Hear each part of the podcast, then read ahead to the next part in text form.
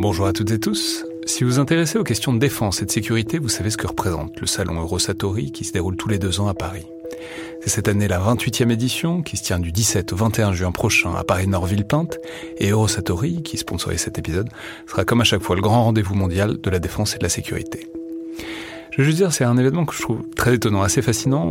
J'y suis allé pour la première fois il y a deux ans pour l'édition deux mille vingt-deux. Et euh, vraiment, si vous vous demandez ce qui se fait dans le monde militaire et en matière de sécurité, c'est là qu'on peut voir les dernières tendances, depuis les plus grandes geekeries et les innovations du moment, jusqu'aux grands équipements du futur pour les armées et les forces de sécurité en France et dans le monde. Bref, si vous vous intéressez de près à ce monde-là, c'est le moment de vous inscrire pour ce qui sera la plus grande édition de l'histoire du salon, avec plus de mille neuf cents exposants et soixante mille visiteurs.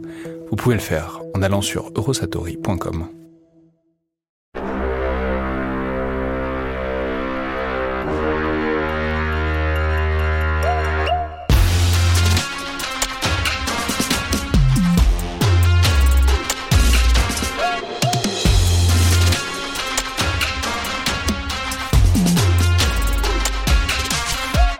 Bonjour à toutes et tous et bienvenue pour ce nouvel épisode du, du Collimateur dans le viseur, euh, donc de récits de vie militaire, de récits souvenirs d'opération, souvenirs en tout cas de vie en uniforme, euh, aujourd'hui en partenariat avec l'école de guerre Terre, et j'ai le plaisir de recevoir le commandant Rémi, donc bonjour, bienvenue.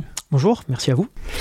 Euh, donc vous êtes cette année évidemment à l'école de guerre Terre, mais euh, je crois que vous êtes venu vous parler d'un souvenir pour euh, un endroit dont on n'a pas encore parlé dans ce format, et c'est bien dommage, je suis très content que vous le fassiez. Parce que c'est un endroit important pour les militaires, euh, notamment de l'armée de terre, euh, qui est un peu en dehors, euh, enfin, ce qui est à la fois proche et loin pour, pour un peu tout le monde, c'est Djibouti. Alors, euh, racontez-nous, commandant, comment, quand et, quand et comment vous vous êtes retrouvé à Djibouti ?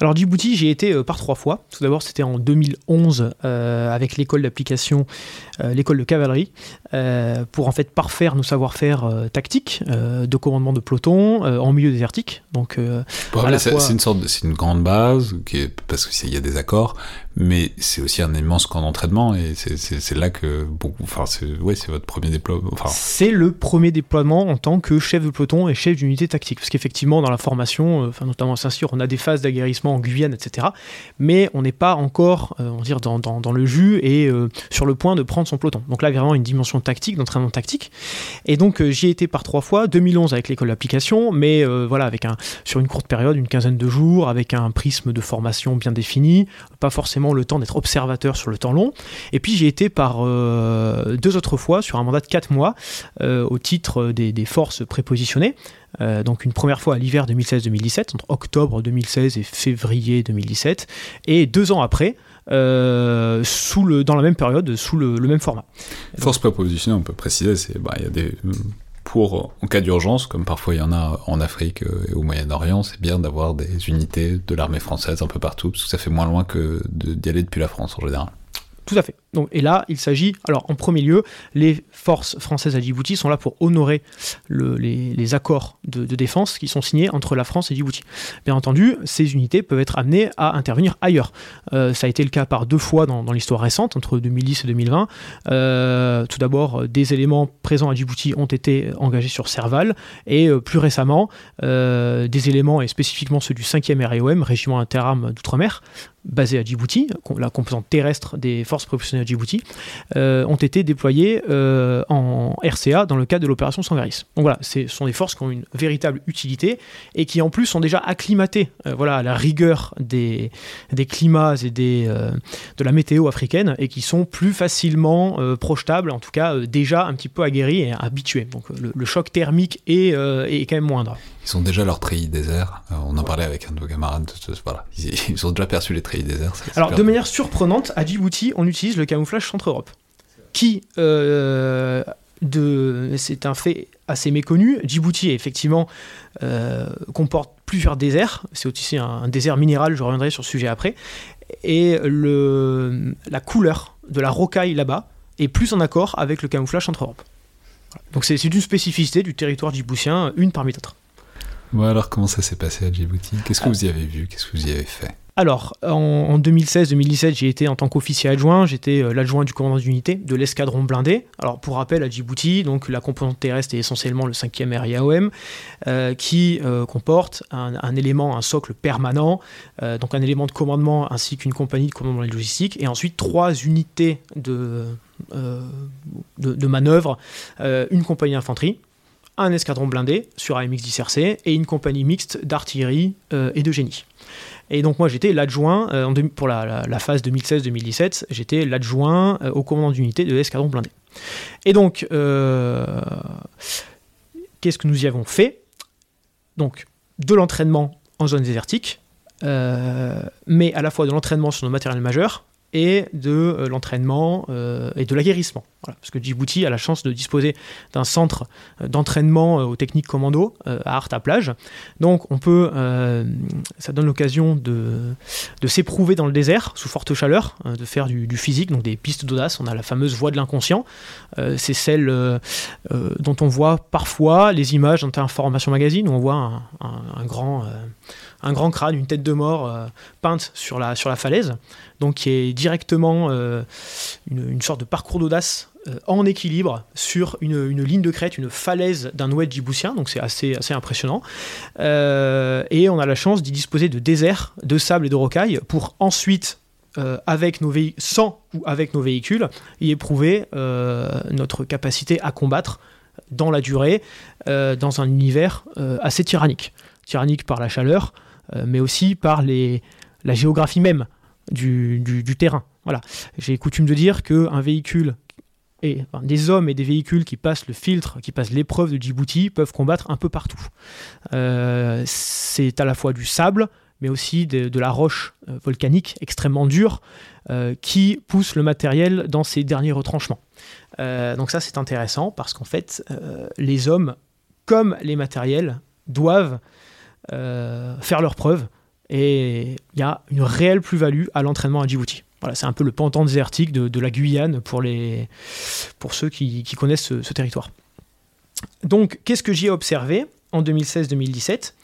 euh, Eh bien, euh, j'ai observé que euh, nous, ne sommes, nous n'étions pas les seuls. La, hein, les, les, la France n'est, n'est, pas le, le, n'est plus, euh, depuis longtemps, hein, depuis, euh, n'est plus le seul pays présent à Djibouti, puisqu'on y voyait le début de la construction de la base chinoise, euh, qui était donnée pour six mille hommes et qui, selon certains, pourrait atteindre dix mille hommes, euh, donc, euh, dont le, les travaux ont, ont commencé euh, en deux mille dix-sept.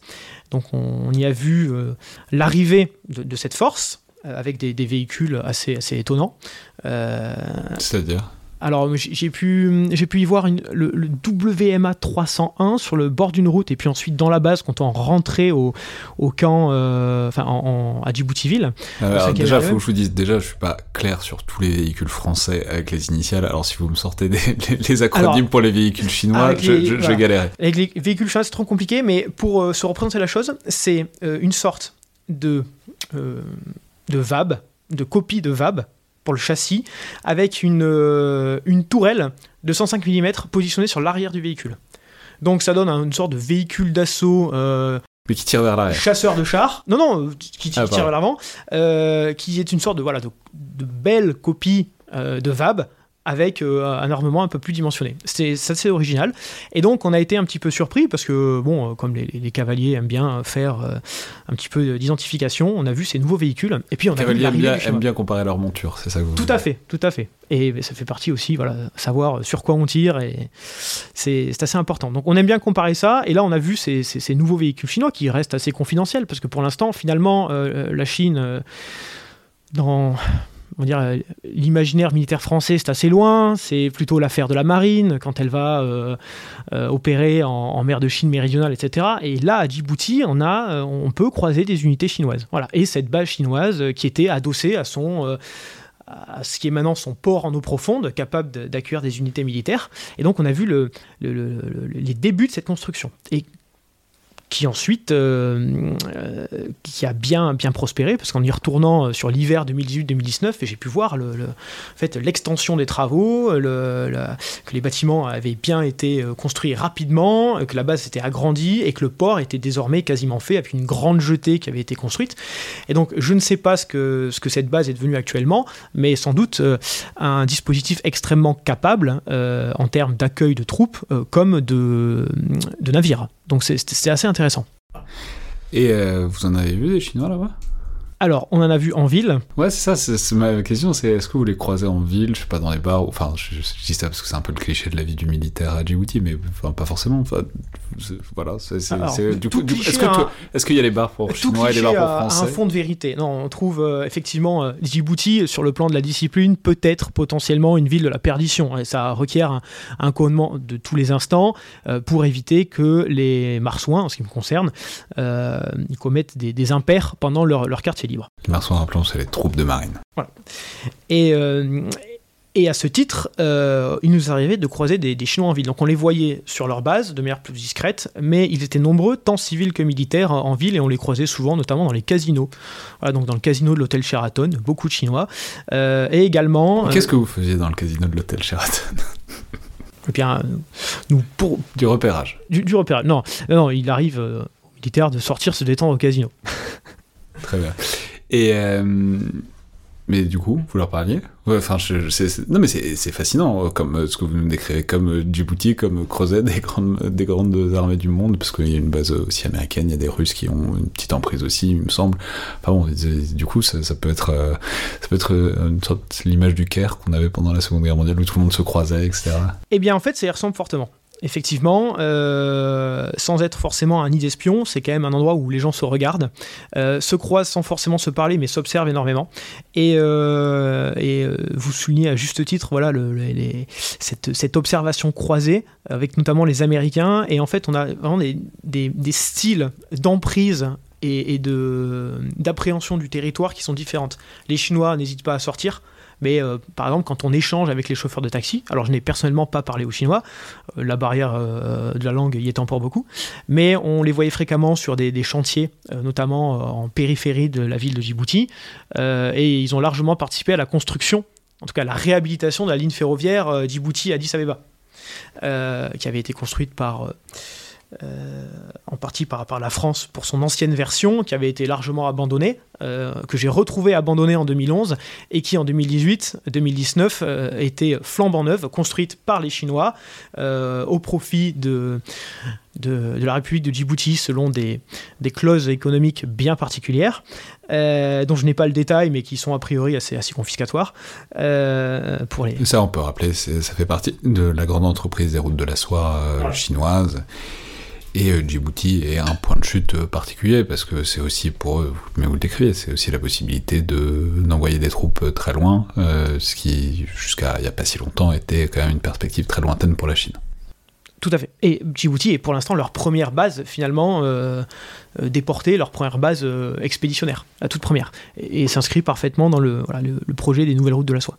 Et alors, ce qui est intéressant, c'est que justement, les, les Chinois, eux, ont tendance à sortir facilement dans les bars, les casinos. Euh, les chauffeurs de taxi avaient l'air de dire qu'ils préféraient les Français. Alors, on ne sait pas si c'était pour euh, c'était avoir de bonnes grâces. Oui, voilà. C'était mais, peut-être pour le pouvoir. Euh, ils avaient l'air de affaire. dire que euh, les Chinois restaient souvent entre eux et étaient assez, assez pingres. Bon, je, je, je ne sais pas, je ne suis pas en mur de juger. Et à contrario, les Américains ont une base énorme, le Camp Le Jeune, euh, qui, euh, qui se trouve non loin de la base française, hein, et ca- quasiment collée à un de nos dépôts de munitions. Et euh, les Américains sont beaucoup plus policés, donc ils vivent moins en ville, ils sont plus recentrés sur leur base, hein, comme ils le font habituellement, euh, mais cependant sans négliger l'observation chez les Chinois. Et puis après, on a, une, on a un petit camp entre le camp français et le camp japonais, hein, le, au point moyen, on a un camp euh, japonais, Euh, et il y a également un camp italien, sans oublier la présence d'unités, de troupes euh, allemandes et euh, d'officiers espagnols euh, qui sont logés dans les hôtels de luxe euh, du, de la pointe du Héron, donc de la pointe la plus maritime de Djibouti-ville qui, qui remonte vers le nord et qui, qui s'avance dans le golfe de Zadjoura. Donc c'est extrêmement intéressant parce qu'on trouve beaucoup d'armées qui, euh, qui, qui s'observent d'une certaine manière. Euh, Mais qui ne se fréquentent pas. Et alors... Le... Si ça se trouve, les, les Italiens et les Américains font, font des soirées auxquelles vous n'êtes pas invités, hein, c'est possible. C'est, c'est possible. Alors nous, on a travaillé avec les Américains, parce qu'on les, on les convie à certains de nos entraînements. Donc je me rappelle euh, d'une de nos, ce qu'on appelle les écoles de poste, donc les entraînements tactiques sur le, sur le terrain. On y associe systématiquement une section américaine. Euh, donc les deux fois où, où j'ai pu y participer, on avait à chaque fois une section de trente Américains euh, qui évoluait en fait sous le commandement du commandant d'unité de l'escadron. Euh, donc c'est particulièrement intéressant, parce que ça permet de confronter les, et de comparer les, les procédures, et cetera, et d'avoir, euh, de voir un petit peu euh, quel est leur, euh, quels sont leurs leur, leur modes d'action euh, tactique à, au, au plus bas échelon. Euh, donc on travaille avec eux, et puis on est invité de temps en temps à se rendre sur leur base, ce qui est particulièrement intéressant, parce qu'une base américaine, ça reste quelque chose d'absolument euh, incroyable pour, euh, pour un Français, parce que c'est, c'est, c'est comme à Bagram à l'époque, ils ont des McDo et des concessionnaires. Exactement. Ouais. Et vous avez un P X, Priority Exchange, donc un magasin, euh, on va dire un magasin de terrain où tous les articles sont, sont, sont à prix réduit. Ils ont des, des, des restaurants sur, sur site, euh, des, des, des des terrains de football américain, de baseball, euh, le tout entouré par de... de... Pour faire pousser l'herbe oh, sur un terrain de, de... De, de football américain à Djibouti, il doit falloir beaucoup, de, beaucoup d'eau. Synthétique pure. Et donc ils ont amené leur, leur terrain synthétique, et, euh, et ils avaient également installé euh, une partie de, de leurs moyens aériens sur le, l'aérodrome de Chabélet, qui est un deuxième aéroport de, situé euh, dans l'ouest de, de Djibouti-Ville, euh, d'où ils mettaient en œuvre des, des drones et des, des chasseurs euh, qui leur permettaient euh, d'aller directement surveiller euh, ce qui se passait au niveau du détroit de Bab-el-Mandeb, et également euh, euh, au niveau du, du Yémen. Donc, grosse activité américaine, euh, une présence... Le Bab-el-Mandeb, rappelons que c'est le détroit qui ferme la mer Rouge, qui fait le passage entre la mer Rouge et l'océan Indien, et que c'est ça a été l'endroit où il y avait beaucoup de piraterie, euh, de Somalie, et que c'est une des rares opérations multinationales très très larges, qui comprend aussi les Chinois, les Russes, et cetera, qui a très bien marché pendant longtemps, que de surveiller pour empêcher les attaques de piraterie dans la région. Donc ça paraissait... Voilà, c'est, c'est un bon point de départ pour, pour ces missions-là, quoi. Oui, tout à fait. Et euh, donc, euh, action, même si les mais... Américains ont d'autres bases pas très loin, enfin, c'est, c'est, c'est pas la seule. Oui, oui, c'est pas la seule, mais elle, est, elle, est, elle revêt une, une assez grande importance à leurs yeux, parce qu'ils sont à proximité immédiate, euh, avec une quantité de moyens non négligeable.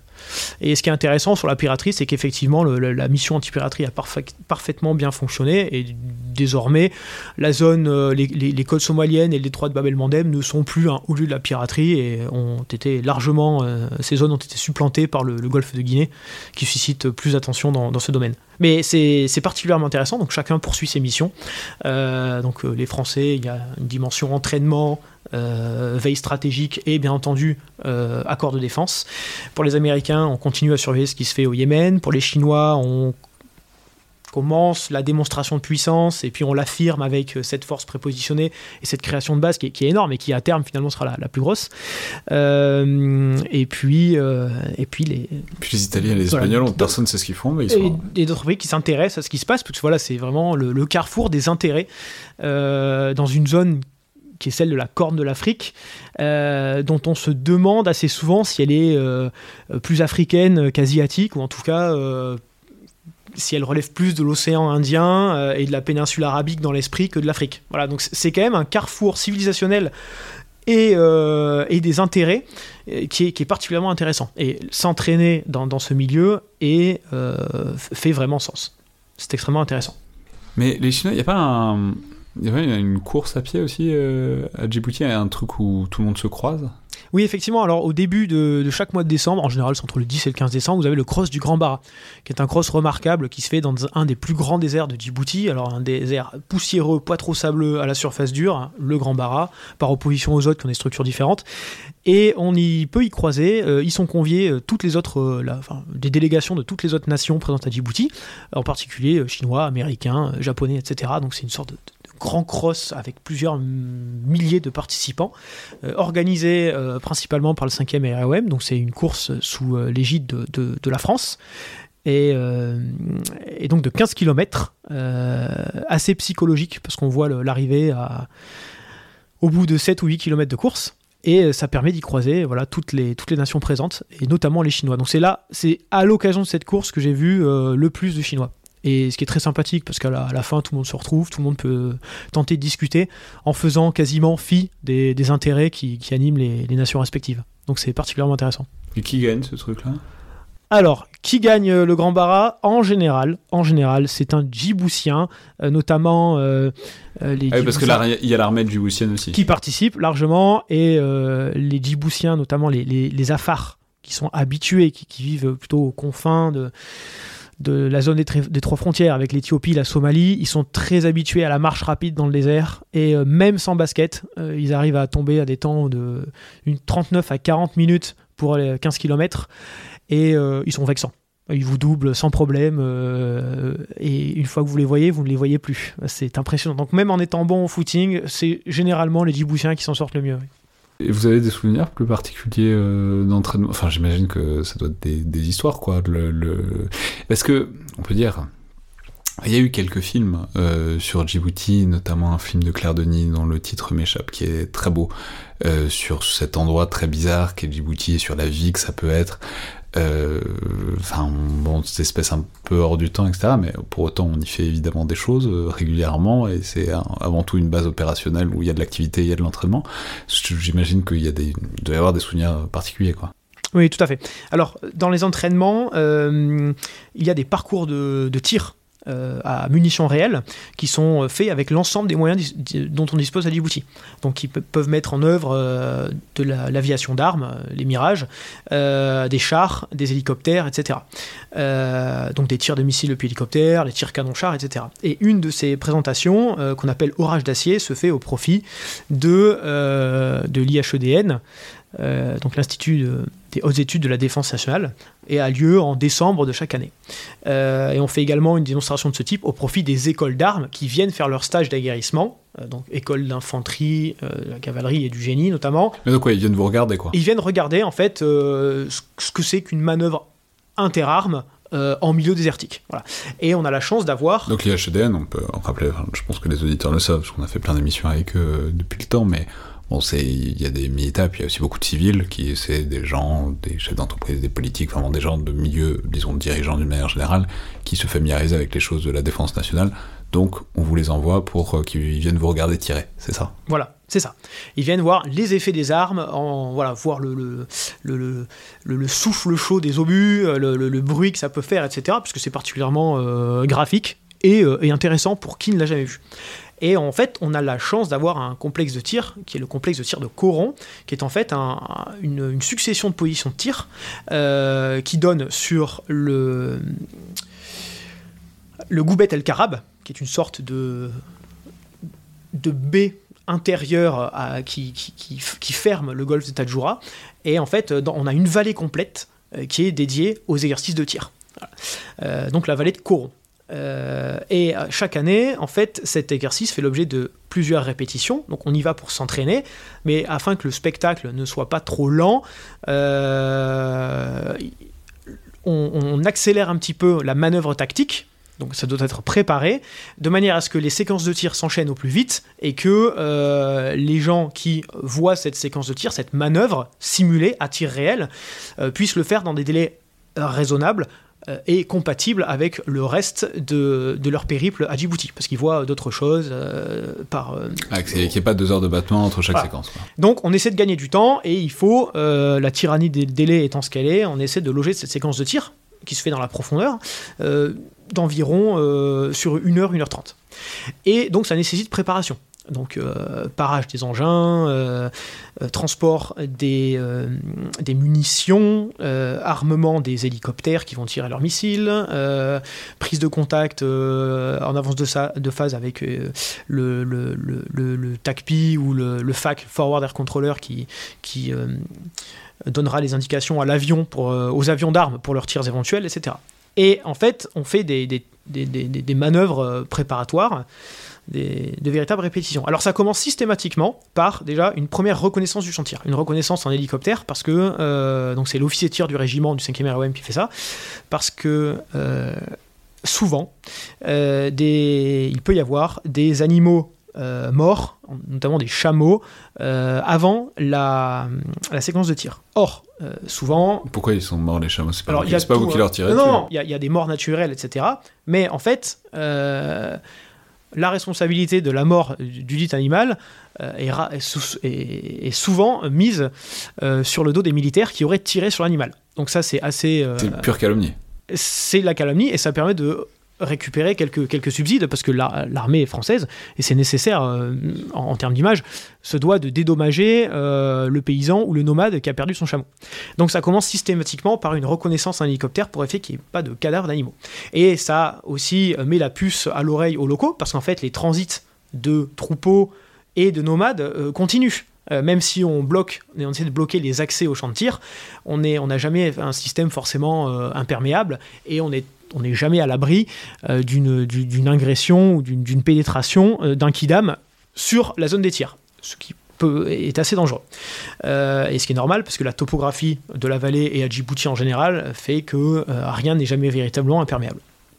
Ça, c'est aussi un des enseignements à Djibouti, c'est qu'on se croit seul dans le désert, on se croit seul dans un oued, mais il y a toujours quelqu'un très près. Euh, c'est la, la force du désert. En tout cas, à Djibouti, euh, on n'est oui, jamais vraiment seul. J'ai cru savoir que c'était l'enseignement du Sahel aussi, que en fait, euh, dans le désert, en fait, il y, y a toujours beaucoup de monde, contrairement voilà. aux apparences.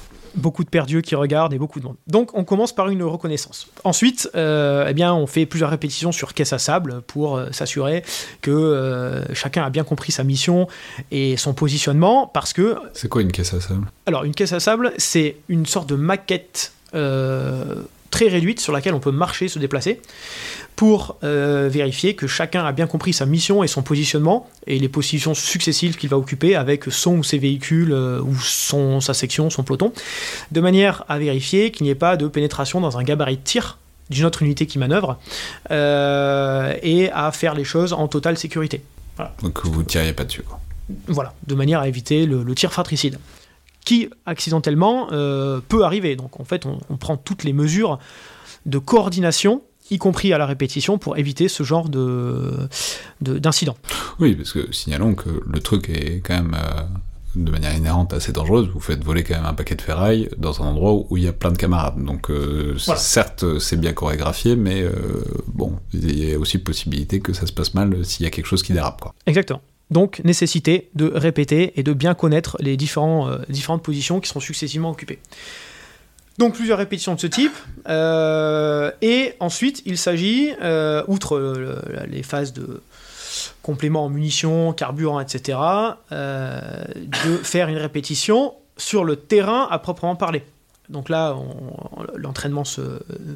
se poursuit, et sur les années précédentes, longtemps, euh, le parcours était offensif, c'est-à-dire qu'on partait du, on va dire du, du fond de la vallée et on allait vers le Goubet el-Karab euh, selon un scénario d'attaque euh, sur un ennemi qui se repliait, et donc une, une phase offensive. Euh, et en fait, sur euh, les munitions, les étuis euh, de, de, de, de, de cartouches, et souvent les douilles d'obus étaient jetées.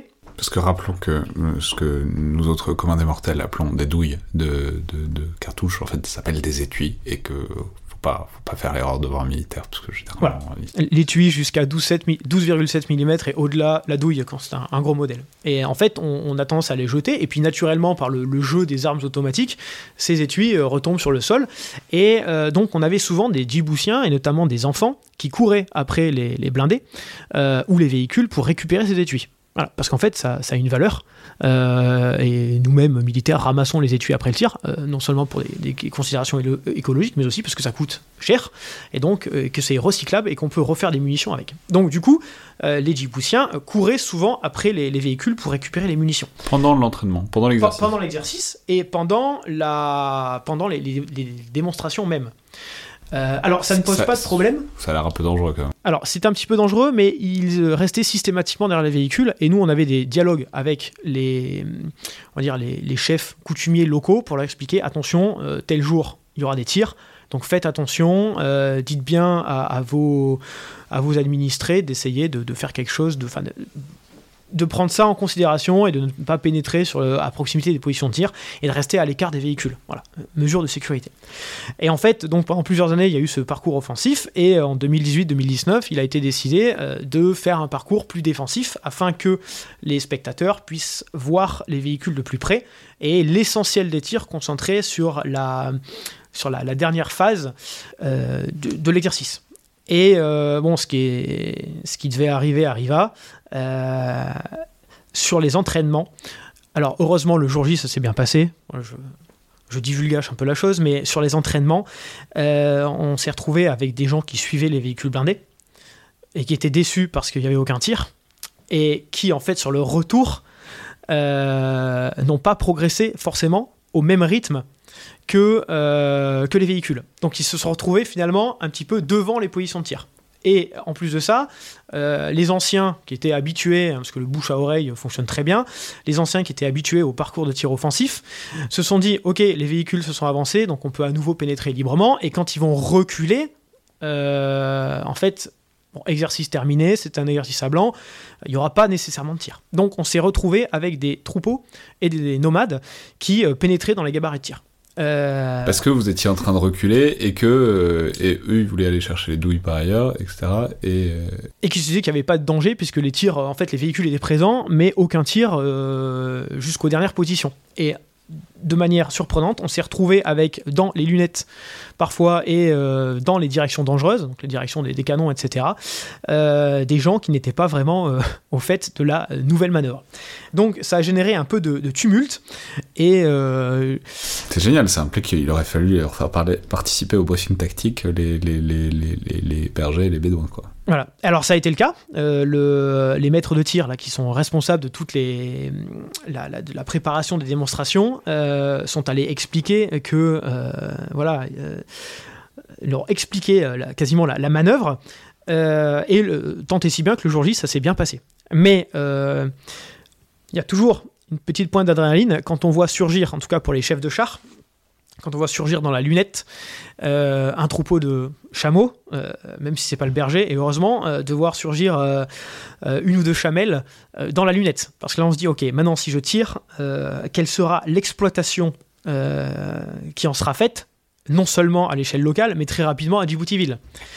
Et euh, donc les entraînements ont été quand même assez compliqués. Parce que les Chinois vont pas se foutre de vous, quoi. Et euh, on ne sait jamais ce que les Chinois peuvent faire avec les, avec les infos en question. Et, et donc, c'était un petit peu... Euh, ça a généré un petit peu de stress. Bon, fort heureusement, ça s'est très bien passé. Et je crois que cette, euh, cette démonstration, donc, qui s'appelle Orage d'acier, euh, est un franc succès depuis de nombreuses années. Et malgré les changements, elle ne s'est jamais démentie.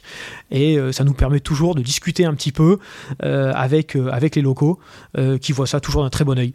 Euh, parce qu'ils peuvent toujours récupérer quelques, euh, quelques étuis après, après le tir. Et j'ai oublié de le préciser, mais j'ai retrouvé le titre du, du, du film de Claire Denis qui est « Beau travail ». Qui est un film très particulier, mais aussi extrêmement beau, extrêmement visuel euh, sur Djibouti. Merci beaucoup, commandant Rémi. Ben, merci à vous.